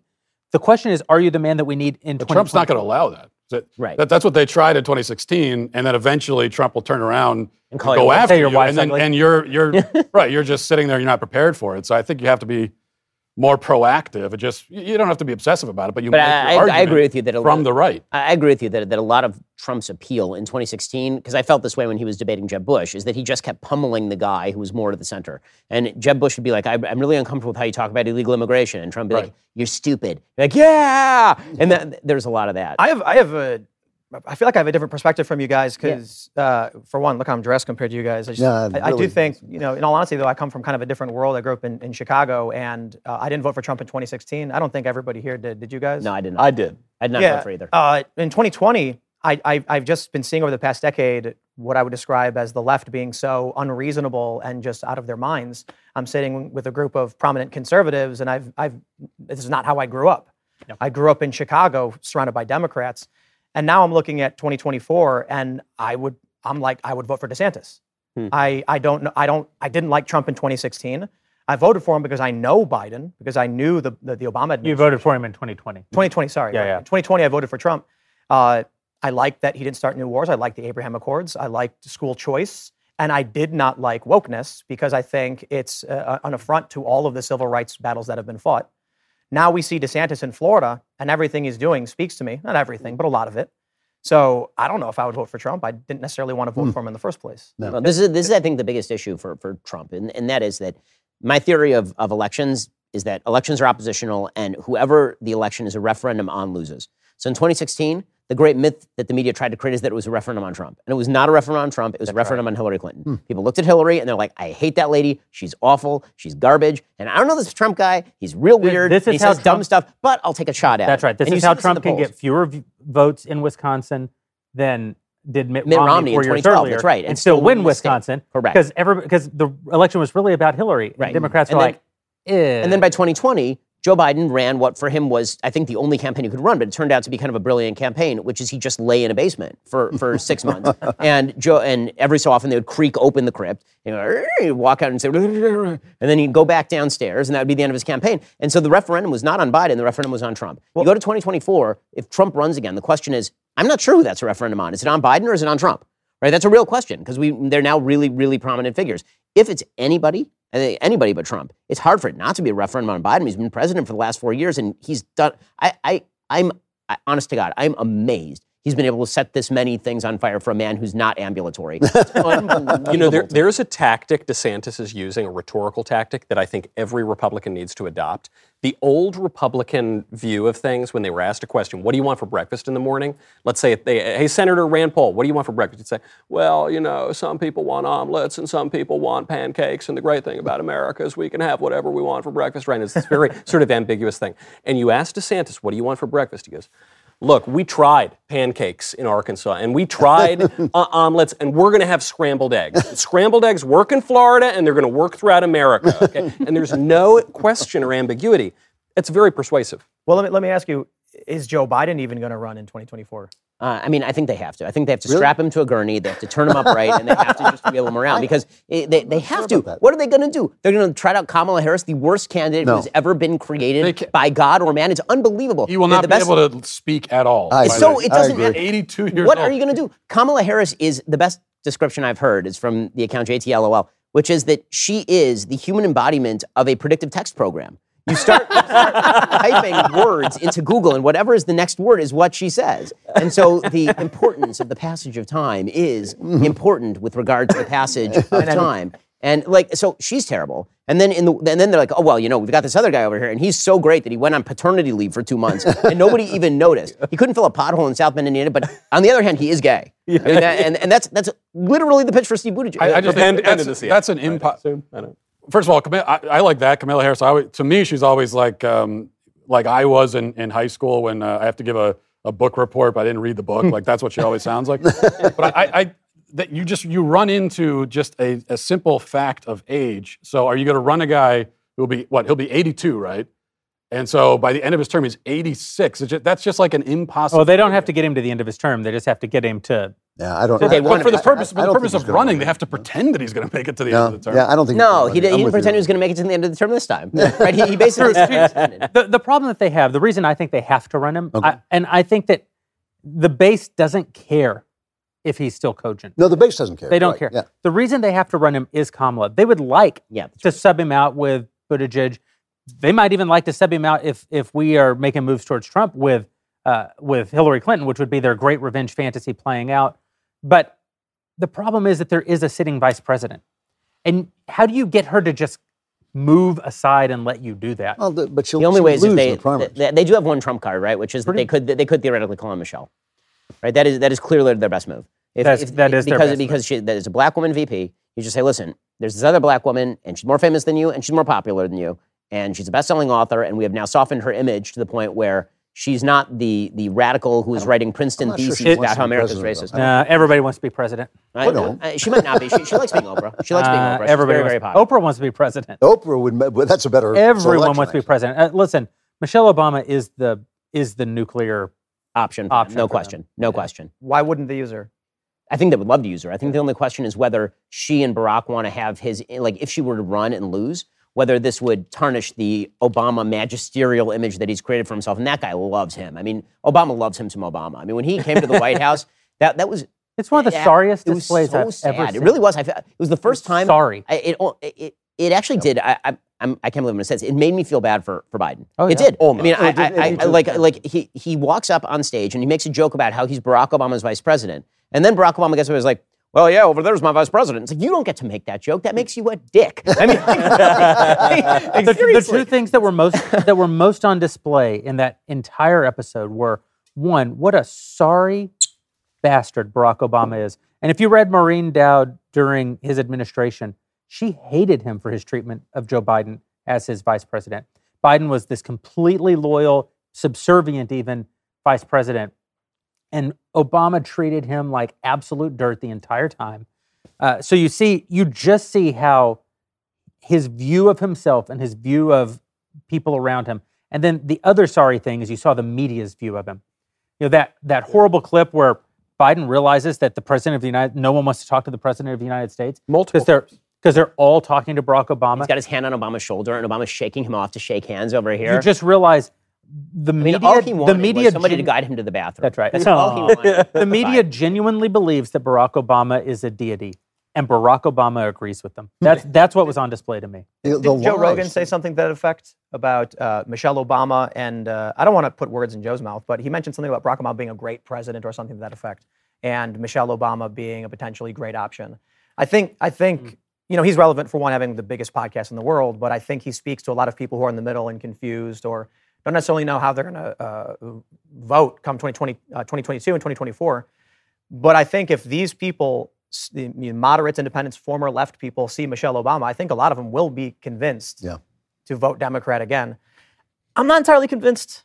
For me, my brain exploded after 2020 with just, yeah, I'm done with this. You know, I'm, uh, or 20, 2018 even, when I think it was 31 seats that did, uh, count, uh, districts that voted for Trump, vote Democrat, And all of these moderate Democrats said, we're going to bring you kitchen table issues. We're not going to focus on culture war issues. And the first thing they do is they, they move to impeach Trump. And it felt like I was just spit on. I was like, you know, I, I had faith that if I if I just you know push back, I donated to a lot some of these Democrats, thinking that they'll actually re you know reconfigure things and, and fix this, and they only made it worse. The only, the only thing I think that, that could really harm Michelle Obama if she were to run is I think that she really has ideologically, she always has been very radical. And I think that she will re embrace wokeness because she too is in that bubble. I think the most, uh, ironically, the thing that we complain the most about is probably the thing that may save the Republic, and that is the media bias. The media bias is so strong that Democrats do not understand that there's an entire world outside of the Beltway that just mm-hmm. thinks they're crazy. And so the reason that you see the White House saying things like, well, you know, it's very important that we use the DOJ to crack down on people stopping little girls from being turned into little boys, the reason they say that is because the New York Times agrees with them, and the Washington Post agrees with them, and everybody they know agrees with them. The other thing about Michelle Obama is that she's attractive to people, I guess, not to me, but to, to people as like an idea.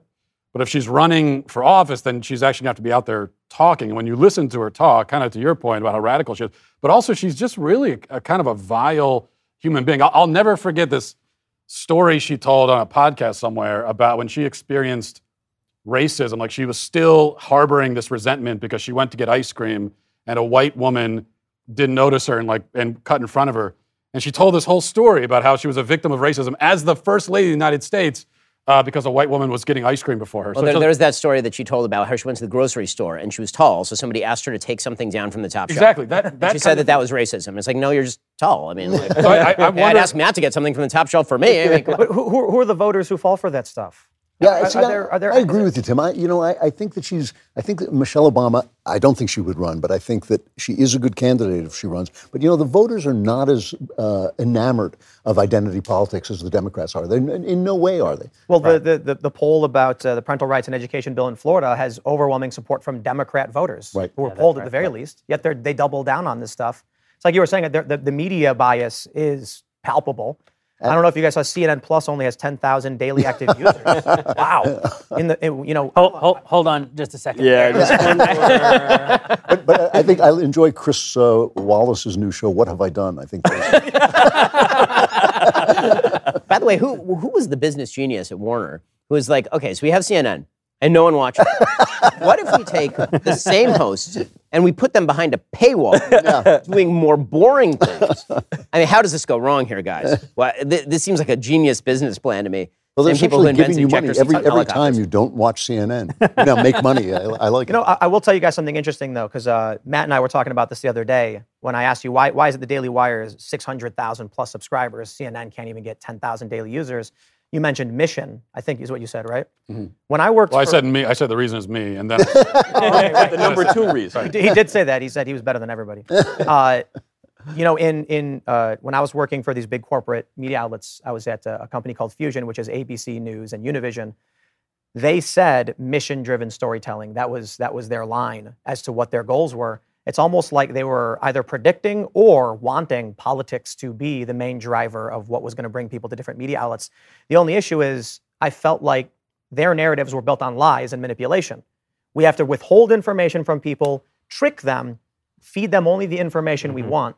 Whereas I feel like with what you guys do, with, what we do, it's here's everything, let's argue about it. Yep.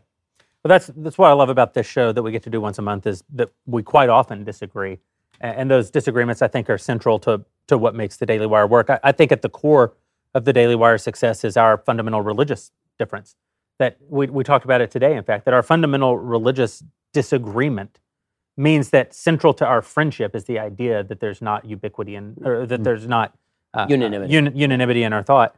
And that's it's not that we don't have a strong perspective as a company. It's not that we don't have a strong uh, that we don't have a side in the fight, uh, but it's that we that we are actually engaged in the exchange of ideas and, and trying to always learn more and and know more and be better. Tim, thank you for uh, well for coming on uninvited.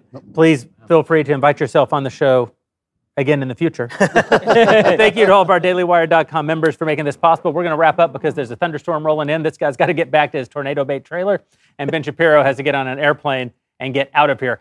Head over to dailywire.com slash subscribe. Use promo code Build the Future. You still have 23 hours left to become a member at 45% off. We'd really appreciate you being a member. We appreciate our members making it possible for us to do the work that we're doing, including fighting woke Disney. So thanks again. We'll see you next week. We'll give you a fake laugh. I don't know, one of these days. Should I just run out the door now? Yeah, you should leave. Thanks, guys. It was a blast. Good to see you. Thanks. Thanks for having me.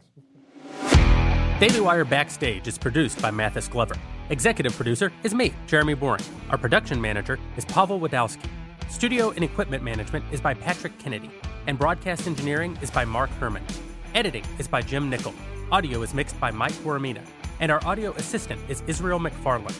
Playback is operated by McKenna Waters. Daily Wire Backstage is a Daily Wire production.